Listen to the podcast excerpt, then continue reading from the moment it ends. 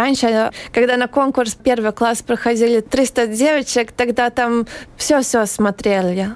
А сейчас э, конкурс намного поменьше, и поэтому берет всех и потом смотрит. Школа для родителей. Здравствуйте, с вами Марина Талапина. Это программа «Школа для родителей». Нас слушают в разных странах, на разных континентах, и это можно делать благодаря подкастам. Мы есть практически на всех платформах, включая Spotify, Google и Apple, и, конечно, на нашем сайте lr4.lv нас можно найти. И сегодня у нас в гостях прима-балерина балета Латвии, которую можно увидеть на сцене Латвийской национальной оперы. Я очень рада представить у нас сегодня в студии Анны Копшталы. Добрый день. Анна также преподает Помимо... Иногда, иногда. Иногда, да. да. И мы пригласили Анну, раскроем карты, мы задумали эту программу давно и пригласили как раз поговорить о том вообще, кто может, кто приходит в балет, кто начинает заниматься балетом, и какой надо пройти путь для того, чтобы представлять что-то из себя в балете. Потому что Анна, помимо всего прочего, окончила Рижскую хореографическую школу и также училась в балетной школе в США. Да. И Анна является лауреатом нескольких международных конкурсов и на Корейском фестивале, да, и в Европе, и... В Пекине, в Африке. Да, где не только. То есть, ну, на самом деле это очень-очень-очень большой путь. И опыт. И опыт. И поэтому давай расскажем, сколько лет э, было, когда отдали в балет? В начале э, я начала заниматься балетом как в кружках. Просто родители выбирали всякие кружки, искусство, наука, компьютер, танцы, латышский э, народный танец и балет. Но все-таки мне в сердце просто села танец. И я побежала в балет сама просто. Когда увидела эту атмосферу, меня э, или преподаватели затянули со своей энергетикой, или все вместе меня просто так, так взяло, что, что я сказала, что это мое. Но это все равно вначале было только ну, как, как игра. И учителя увидели, что у меня есть э, данные, и сказали пробовать балетную школу. Я поступила, и вначале училась, нравилось, но уже начала жесткая дисциплина, уроки, и ты все время занят, ты много-много работаешь, ты все время трудишься, трудишься. И иногда теряешь путь, почему ты так много делаешь, но когда ты выходишь на сцену и чувствуешь зрителя, когда ты чувствуешь эту атмосферу сказки и чуда, тогда ты понимаешь, что да, ради этого я все это делаю, потому что этот э, мир искусства, балет, это что-то что-то такое, что даже другая жизнь. На, на пару часов ты просто можешь прожить принцессу, можешь быть феей, можешь быть все равно в каком-то образе, и это тебя вдохновляет, и ты видишь эту энергию обратно от зрителя. Это очень... Даже в начале, когда ты просто как ребенок выходил на сцену, как маленькая мышка в шелкунчике, это уже было такое волшебство быть одной маленькой частью из всего этого, как э, это затянуло больше и больше. И чем больше тебя этот маленький пальчик дает, ты берешь руку, все. И так почувствовала, что не хочу немножко, а хочу много. Хочу быть э, в середине зала и хочу вдохновляться искусством. Ну, вообще, на самом деле, это действительно очень такой тяжелый, тяжелый труд. Да? да. Вот в каком возрасте началась дисциплина и та самая работа? Совместно, конечно, с учебой. Уже когда ты поступаешь в балетную школу, можно сказать, что твое детство, как, ты, как дети воспринимаешь, что игры все время, и там, там компьютер, и безделье, и ты там много свободное время, это все заканчивается. Но это восполняется с занятиями, которые тебя вдохновляют. И ты не, не чувствуешь, что ты устаешь. Школа даже в 10 лет, там с утра учеба, потом балетный класс, потом исторический танец или ритмика, или гимнастика, или физиотерапия сейчас, и всякие интересные уроки, которые, если ребенок любит двигаться, он не почувствует, он будет счастлив, что он занят, и, и потом, когда начинается уже во втором классе балетном э, практика в театре, когда ты можешь попасть в театр, это просто мечта для всех, побыть одному из, из всех. Это сразу вдохновляет, и это дисциплина, да, ты должен быть дисциплиновым, чтобы тебя выбрали там танцевать вальс или пажика. И это новый путь, но все, все идет через это, и это не происходит трудно. Ты становишься взрослым уже в 10 лет, но твое детство продолжается вся жизнь, когда ты э, танцуешь и ты попадаешь в мир искусства. Насколько я понимаю, э, тебе все давалось достаточно легко? Нет? Нет, нет. У меня не было так, что путь был легким. Все время мне были кто-то, кто говорил, что ты не подходишь, твои ноги не подходят для балета, ты некрасивая, тебе вообще... Это кто-то из взрослых говорил? Из педагогов, да, тоже что ты не подходишь. А я все время, я такой человек, когда мне говорят нет, я все равно пойду, а я тебе докажу, что я могу. И мне это качество очень-очень... Иногда оно мешает, что я как-то на зло иду против... Потому что я это действительно хочу. Если я что-то хочу, я это сделаю. И так это уже с детства было, что всегда были трудности, и и когда росла, и, и когда попала в театр, это не давалось легко. Я очень долго прошла кардебалет и, и долго танцевала в кардебалете, пока я выросла. И это все, все опыт, и я благодарна за все, что у меня как моя карьера сложилась, это очень интересно, потому что я не могу хвастаться, что мне все давалось легко, и сразу, как я пришла, я сказала, все на, на, на блюдечке на с голубой каемочкой. Да, да. Такого не было. Но, э, тем не менее, то, что я уже назвала, это и э, серебряная медаль на Корейском международном конкурсе артистов балета, диплом на конкурсе артистов балета Юрия Григоровича «Новый балет мира», второе место в международном конкурсе артистов балета, международный балтийский конкурс артистов балета, а, диплом и специальный приз Национального центра исполнительских искусств, а также специальный приз жюри конкурса на втором Пекинском международном конкурсе артистов. Тут можно перечислять, перечислять. Полпрограммы э, займет только перечисление вот этих вот всех всех наград. И понятно, что человек ну, из кардебалета ну, вряд ли займет такие места призовые.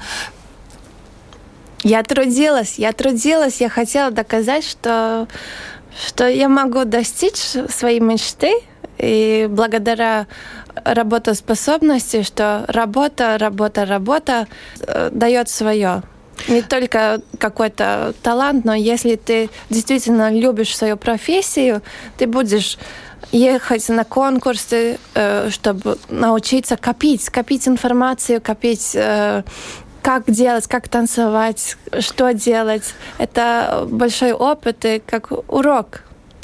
Поскольку наша школа для родителей, у многих родителей, кто не посвящен, не погружен в среду, атмосферу театра, балета, э, наверное, себе это немножечко представляет э, размыто.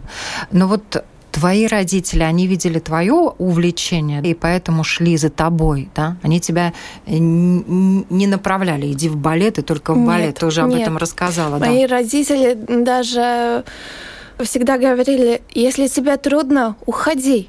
Если не хочешь, если ты действительно не хочешь это, уходи. И когда я приходила домой, плакала, что мне не получается, но я хочу, чтобы мне получилось. И я действительно переживала очень за то, что делает какие-то ошибки, что мне не получается. Но я дома вечером, у меня был дома станок, и я занималась еще сама, повторяла комбинации, чтобы получилось все.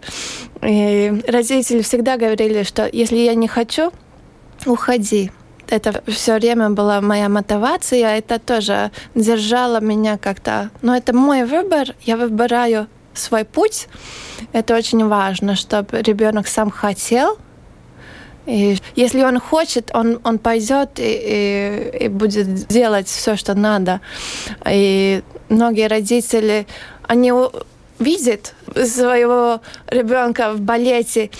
Иногда это мешает э, для ребенка, иногда нет.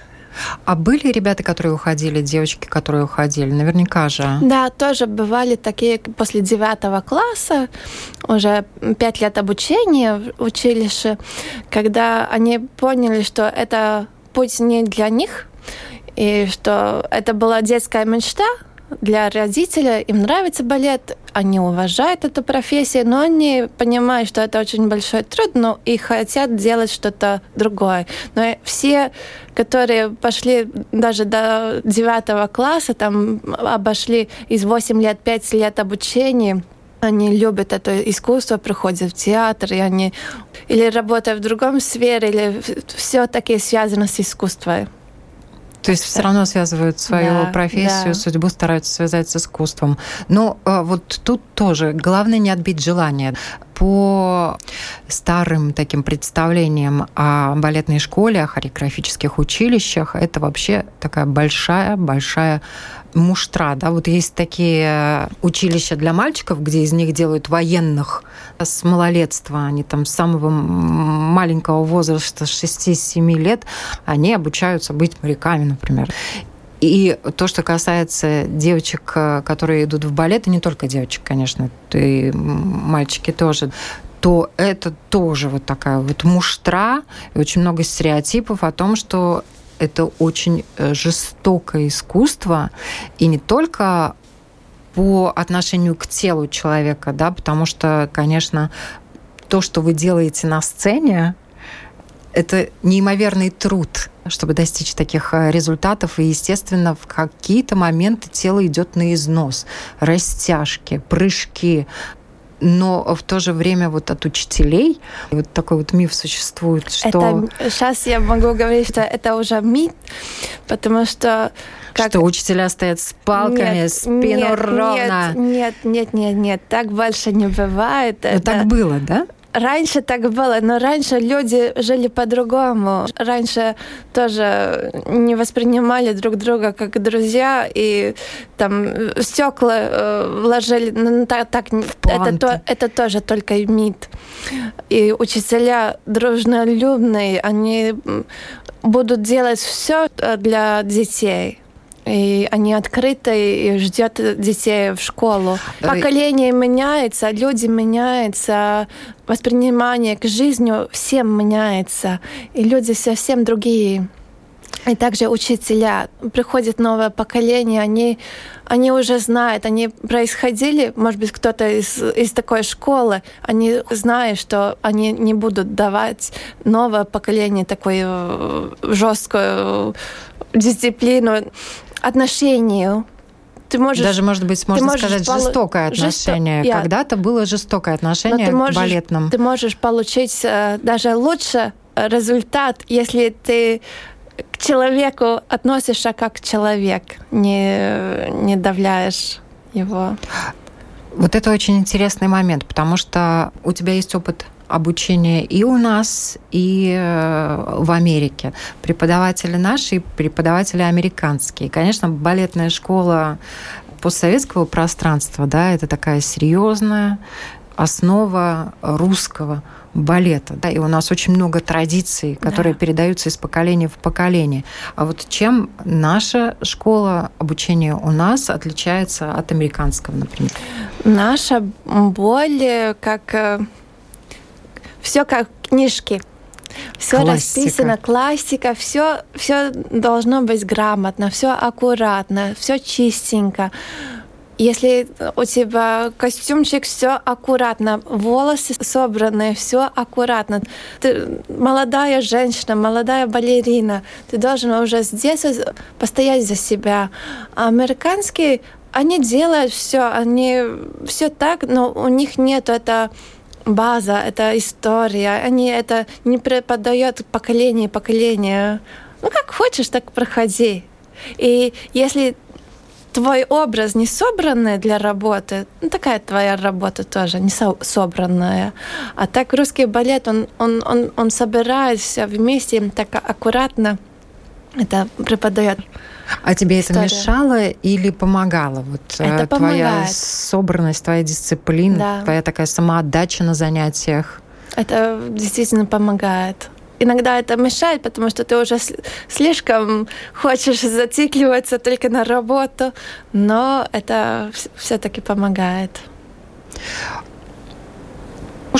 Что бы ты порекомендовала родителям, э, которые хотят отдать своих детей в балет, или, э, например, их э, дети просят, я хочу танцевать? Отдавать в балет, чтобы они почувствовали это искусство, и это дает, даже если это не профессионально, даже если это студии, попробовать, как это, дети сразу полюбят эту профессию, потому что этот мир искусства, он даже осанка, как как девочка, мальчик ходит сразу. Это меняет внимание к жизни, особенно сейчас, когда дети сидели долго дома, когда э, компьютер, когда лучше посидеть на диване. Такой балет это совсем что-то другое, это грациозность, это осанка, это ты сразу знаешь, как себя вести в публику. Это очень помогает в жизни. И не надо бояться отдавать детей. Там нету ничего такого. Это даже всем помогает. Ну, тем более, если ребенок не захочет, наверное, главное не давить. Главное не давить. А как вот мотивировать? Есть у всех подростков переломный момент когда и данные есть, и талант есть, а он все равно не хочет. Вот у него противоречие, он хочет чего-то другого, хочет чего-то нового, и не будет делать не потому, что ему это не надо, иногда он не делает вопреки, да, все об этом знают родителям, чтобы насолить. Вот уйду из хореографического училища. А как родители могут мотивировать? в таких ситуациях? В такой момент сказать, ну делай как ты хочешь, но все равно, если есть это противоречие, тогда если родитель скажет, ну, если хочешь, уходи, ребенок не уйдет. Все это равно. такой хитрый ход. Да, да. И внутри в сердце, если он чувствует, что это для него он останется. Даже если гормоны э, говорят, что хочу все бросить, все надоело, он все равно останется, потому что сердце говорит, что это профессия для него. У тебя мама психолог, тебе это наверняка помогало. Да, она мне много помогала, как жить, как не жить, и давала свой опыт и очень помогала в трудные моменты. Ты немного преподаешь. Вот да. с кем ты я занимаешься? За, я закончила я заповедовала музыкас академию, и у меня есть диплом педагога-хореографа.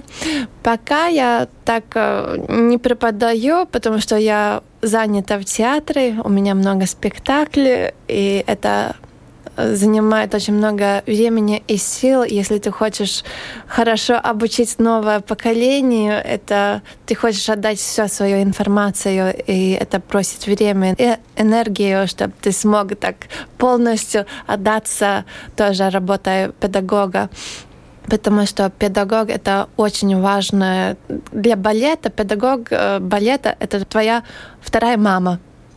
Э, которая тебя отправляет в путь, и ты очень много проводишь времени вместе с педагогом, и он твой мотиватор, ментор, и, и дает тебе всю информацию, и ты хочешь, чтобы ты сам смог отдать э, все свои знания для, для нового поколения. Это очень важная роль, роль педагогов. И те педагоги, которые встречались на твоем пути, кто это? Кто тебя поддерживал, кто опекал, кто твоя вторая мама? Сейчас моя вторая мама уже как репетитор. Я работаю с ней в театре Виктория Янсона. И перед ней школьный мой педагог Индра Лапшина. И мой первый педагог Зита Эрс. Они те большие имена, которые мне помогают в жизни и давали пути, как расти, как идти вперед. Ну и поддерживали, естественно. И поддерживали, да. да. В хореографическом училище наверняка, вот ты упоминала, да, твоя первая роль была мышка? Да, да, в «Щелкунчике». В «Щелкунчике». Ну вот, конечно, когда первая роль, когда ты еще совсем маленькая, тебе ее дали, ты попробовала, вкусила, но, естественно, потом у девочек, ну, это нормальная составляющая тоже профессии, конкуренция. И девочки в хореографическом училище, вот как это происходит? Все стараются, но выбирают только одну, например. Или на маленьких лебедей выбирают четверых из всего да. курса. Ну, конечно, надо себя учить тоже воспринимать критику и понимать, почему выбрала его и не тебя. Это тоже надо прожить тоже эти эмоции, прожить, что, как это, если тебя не выбирает, как ты справляешься с этим. А и, как ты справлялась, когда тебя не выбирали? Но надо это проглотить и жить дальше. Придет твое время. И со временем ты понимаешь, что каждому дано свое. Кто-то лучше делает э, одну работу, кто-то лучше делает другое, кто-то более как принцесса, кто-то более как фея, кто-то лучше прыгает, кто-то поднимает ноги лучше, кому-то по образу подходит одна роль или другая, и ты это воспринимаешь нормально, как э, тоже происходит кастинг для фильма тоже, но он продает э, заявку. Многие актеры, но выбирает одного, поэтому жизнь не заканчивается. И для детей это тоже. Вначале это больно для маленьких детей, но тоже это учит, и э, поэтому тоже балете делает много составов, чтобы все смогли попробовать эту роль чтобы было не только четыре лебедя, но было восемь или даже двенадцать. Чтобы, чтобы каждый почувствовал да, себя да, лебедем. Да. Особенно в училище должно быть, что все э, проходят э, всю программу, что всем есть шанс. Не будет так, что одну выбирают, и все остальные нет. Можно выбрать всех, но кто-то ну, это делает лучше, а кто-то хуже. Но возможность есть всем. Ну, это тоже вот подход, наверное, не у всех э, хореографических училищ. Я думаю, что сейчас это происходит во многих местах, во многих местах и большинство везде. Всем дает возможность развиться. Очень хочется поговорить про мальчиков в балете. Нам а, их очень не хватает. Их особенно, очень не хватает. Да. Особенно в нашем балетном школе очень не хватает. В нашей трупе сейчас, э, как полноценные латыши, только три мужчины. Только три мужчины, если так посчитать. Это Все остальные мало. приезжие мальчики, да? Все остальные приезжие. Такие чистые латыши, только три. Мы очень, очень ждем в балетную школу новых мальчиков. И... А что вот их мотивировало, когда они шли в хореографическое училище? Вот очень хочется, наверное, даже с ними встретиться и поговорить, потому что к сожалению, существует стереотип, что танцы это для девочек. Вот да, жалко, что есть такой стереотип, потому что дети любят двигаться, дети любят бегать, танцевать, э, отдавать все свои эмоции наружу. И просто есть окружение такое, что почему ты танцуешь, девочка танцует. Но это неправильно человек должен отдавать свои эмоции. Если он хочет петь, он поет. Если он хочет танцевать, он двигается, он, он должен танцевать. Все можем танцевать. Поэтому жалко, что есть такой стереотип.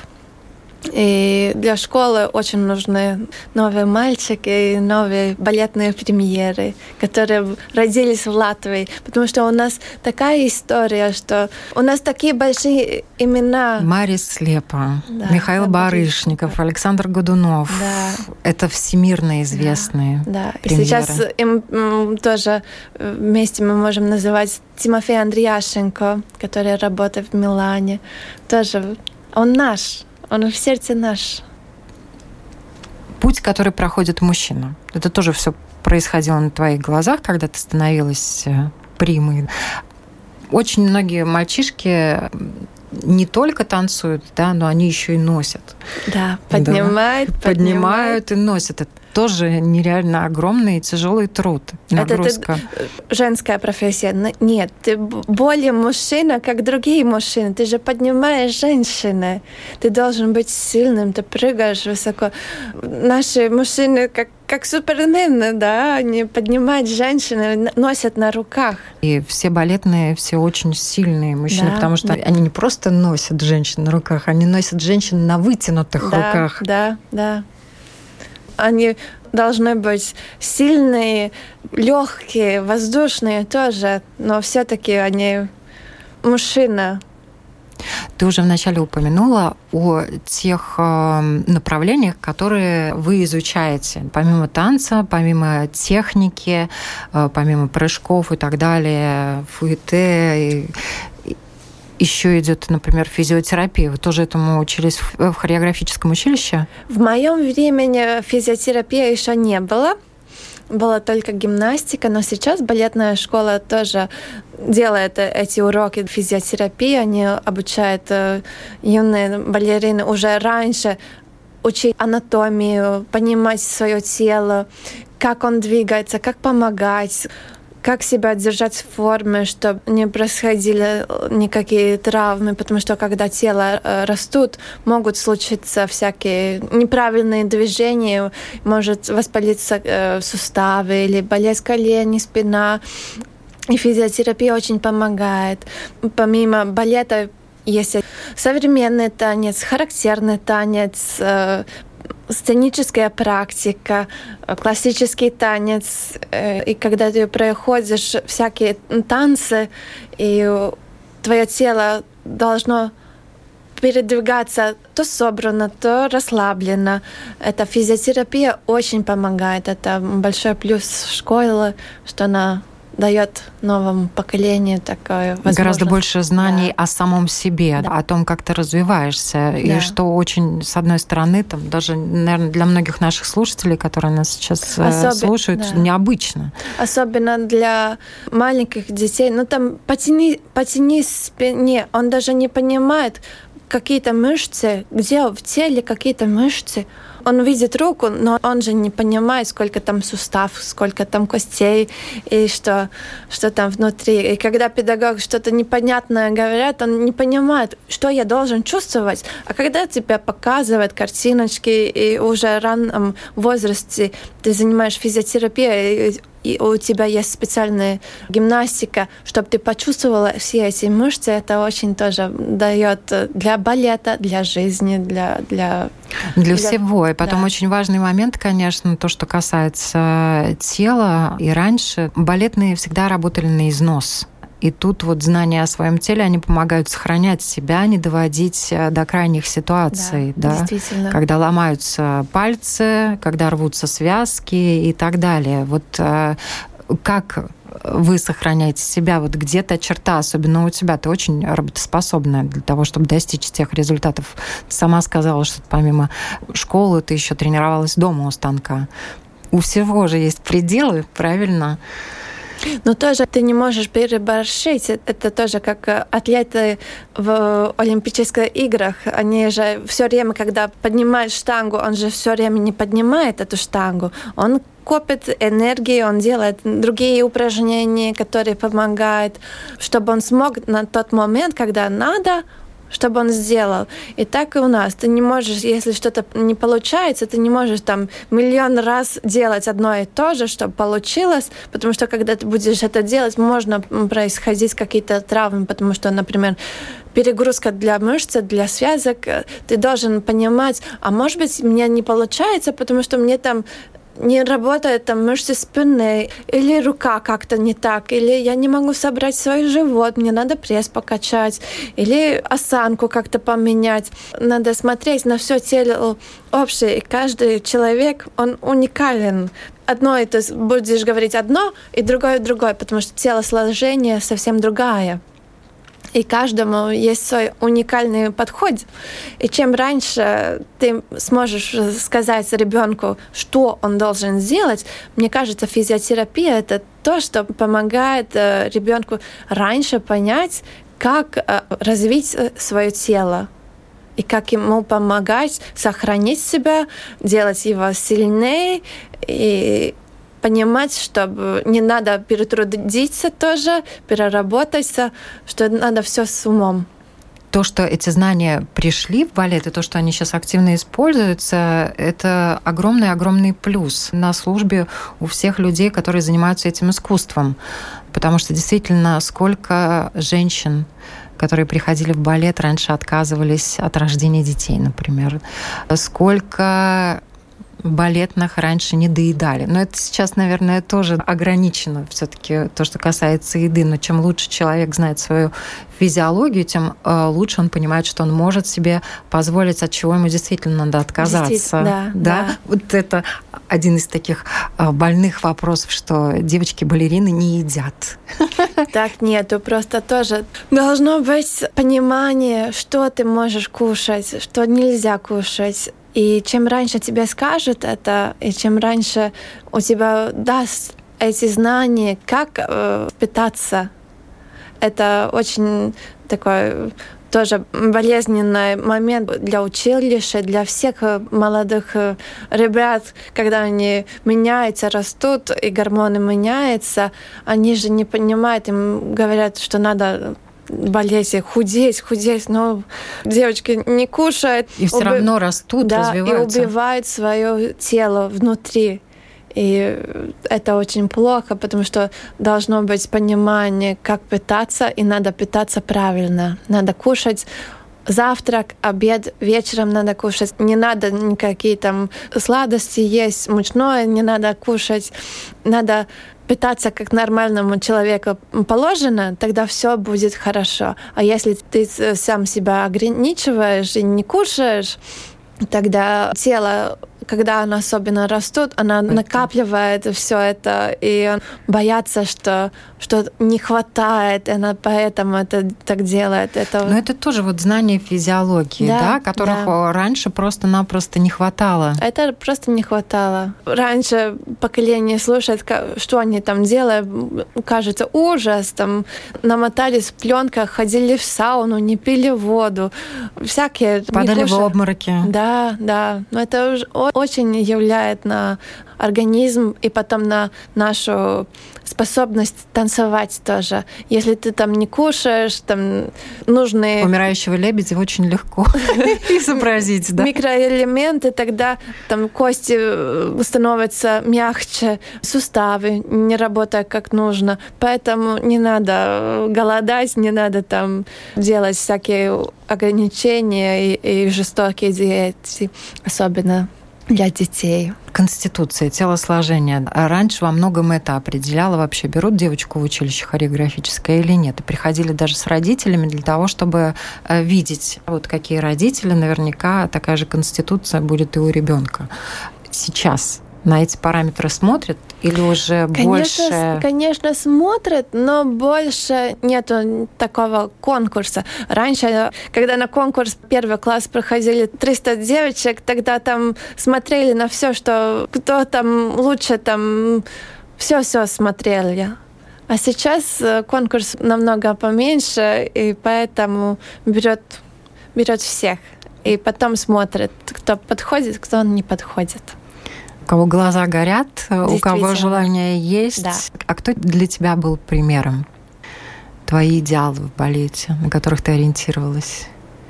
Они менялись, они все-таки, если были наши звезды, Виктория Янсоне, э, Юлия Гуровича, Алексей Савечкинс, они были те, которые танцевали, когда я росла, и они вдохновляли меня, и я смотрела, просто обожала ходить на спектакли смотреть, как они танцуют. И это еще один бонус, да, который дает э, хореографическое училище, да, что да. ты можешь ходить на спектакли да. и можешь смотреть и за кулисами, и, и в зале. Да.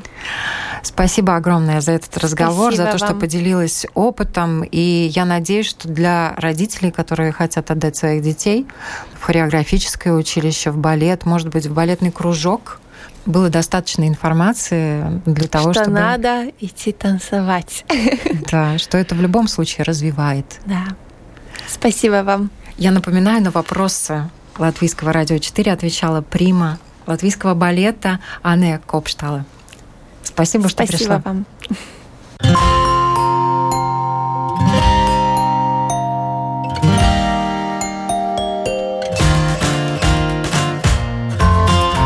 Стать другом, учителем, доктором.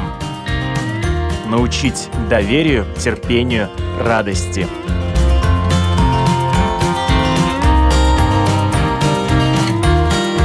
Школа для родителей на Латвийском радио 4.